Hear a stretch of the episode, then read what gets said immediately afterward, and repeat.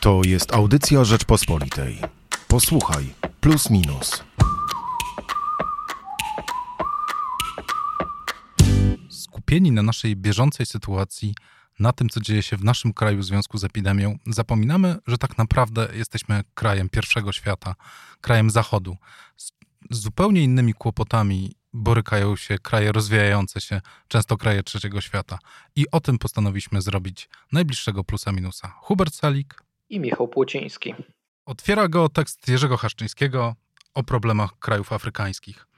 E, o tym, że większość, większości z nich uważa się, że wirus to zasługa białych ludzi z krajów rozwiniętych.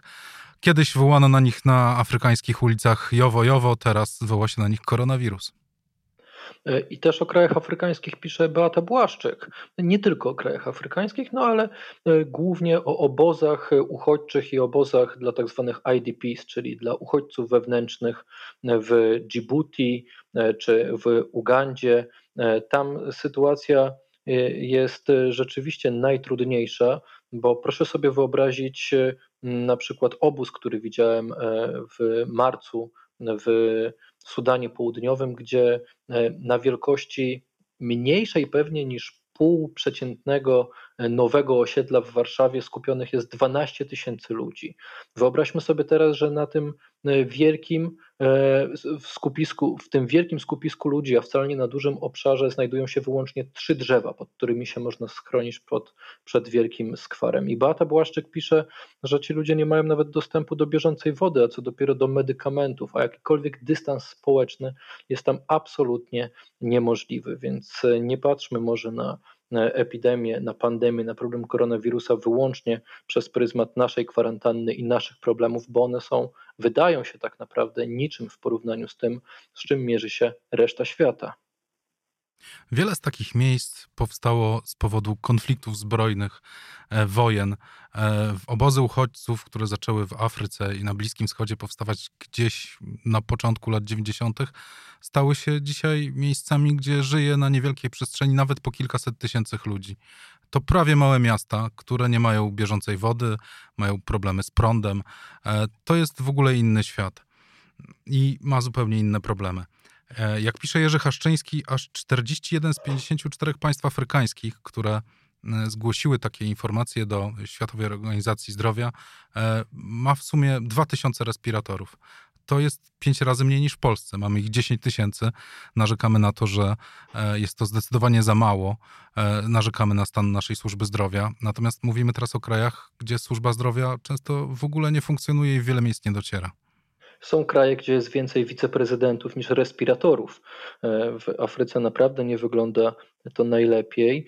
I mm, na razie się o Afryce mało mówi. Mówi się też mało o e, Azji Południowej, Azji Południowo-Wschodniej, bo tam e, tak naprawdę koronawirus dopiero, dopiero się zaczyna. W sensie nie w Azji Południowo-Wschodniej, tylko na przykład w Indiach czy w Bangladeszu mamy informacje o tym, że się e, zaczyna oczywiście epidemia rozkręcać, że kraje sobie nie radzą, że jest wprowadzana kwarantanna. O tym pisze też na przykład Paweł Pieniążek, jak to wygląda w Afganistanie w plusie minusie w tekście pod tytułem Sytuacja wymknęła się e, spod e, kontroli, ale kiedy ta epidemia rozkręci się na dobre, na przykład w takiej Nigerii, Senegalu, e, Etiopii, e, w na przykład krajach, które w praktyce nie istnieją, jak Somalia czy Demokratyczna Republika Konga, Sudan Południowy, e, to chyba to rzeczywiście wtedy zdominuje już nasze gazety. Przewiduje się, że w takim Afganistanie zarażonych zostanie kilkanaście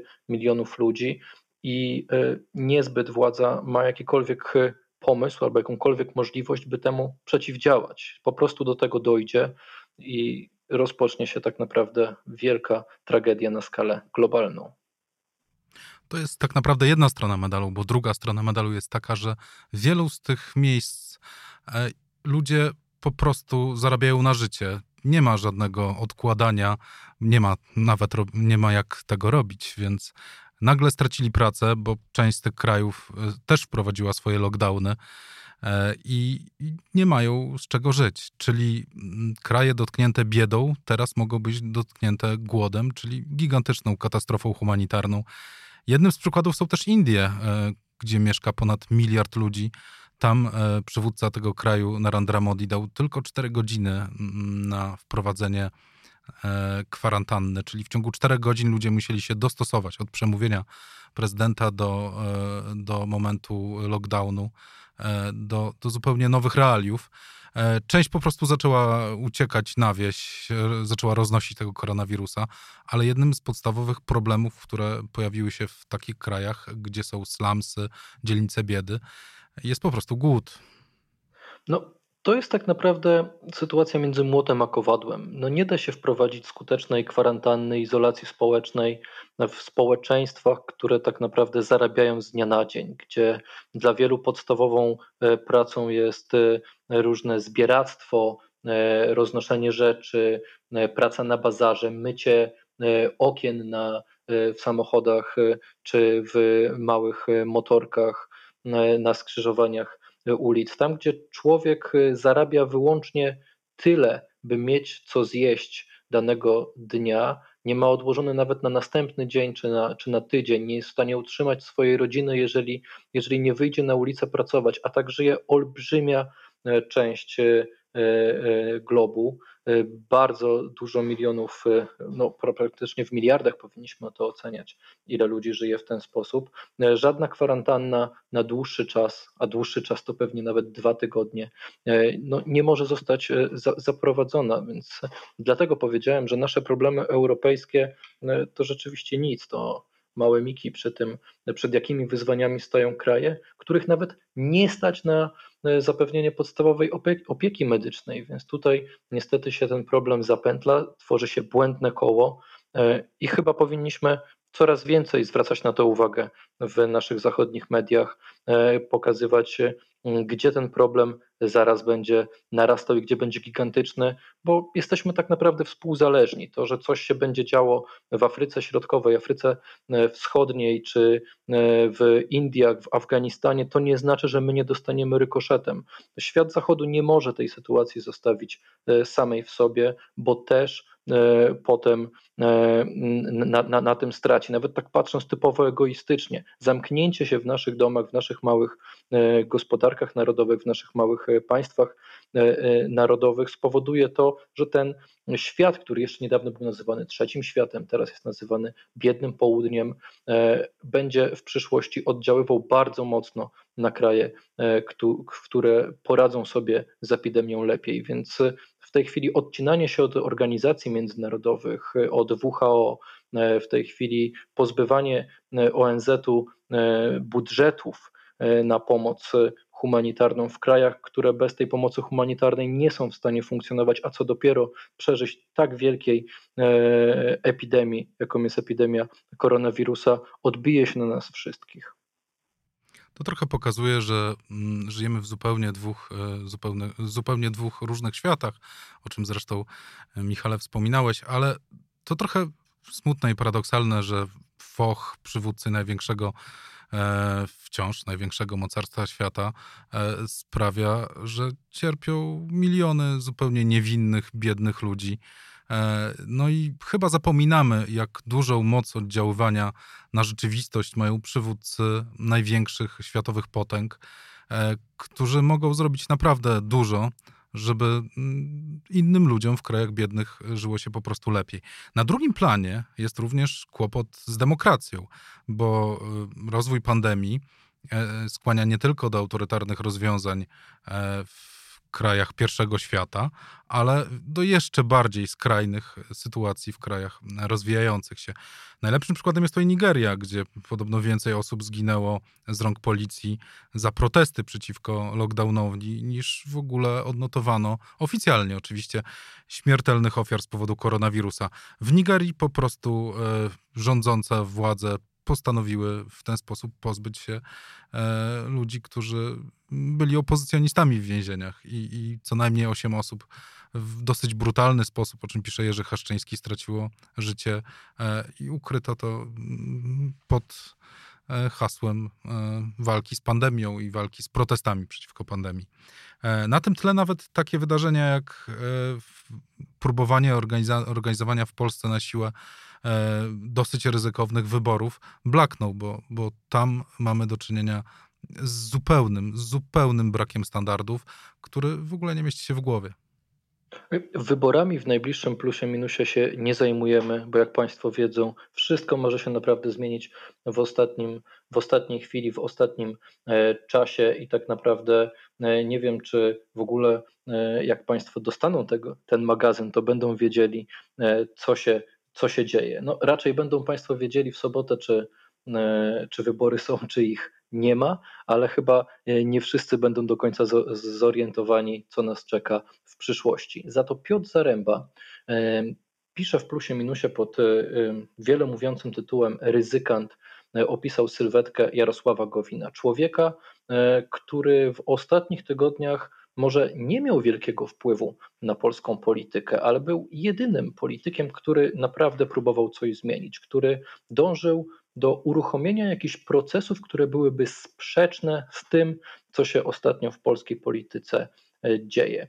E, szukał porozumienia, szukał dialogu, czy to była jego jakaś prywatna vendetta, czy kierował się logiką politycznych zysków, może obawą przed politycznymi stratami. Piotr Zaręba stawia tezę, że wcale tak nie było, że e, jego zachowanie wynikało z wartości, w które ciągle Jarosław Gowin wierzy. Zapraszamy e, do tego e, tekstu, który rzeczywiście wiele wyjaśnia z tego, co przez ostatnie dwa miesiące działo się mm, między Zjednoczoną Prawicą a opozycją, a czego katalizatorem był lider partii Porozumienie. Ale jest też bardzo dużo w bieżącym plusie ciekawych tekstów o kulturze. Między innymi, wywiad z Joanną Kulik, która zaczyna robić e, powoli karierę w Hollywood. Właśnie pojawił się na platformie Netflix film, w którym gra jedną e, z ważniejszych ról, The Eddie z Andre Hollandem.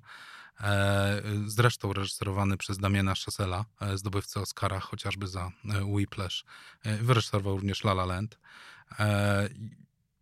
Szkoda, że w momencie, kiedy polskie kino naprawdę zaczęło osiągać sukcesy, bo ostatnia dekada była bardzo udana, e, teraz stanęło w miejscu, ale rozmowa z Janną Kulik pokazuje, że sukces w Hollywood też jest możliwy, że wszystko zależy od pracy, talentu, owszem, ale jednak, żeby się przebić, trzeba poświęcić bardzo dużo.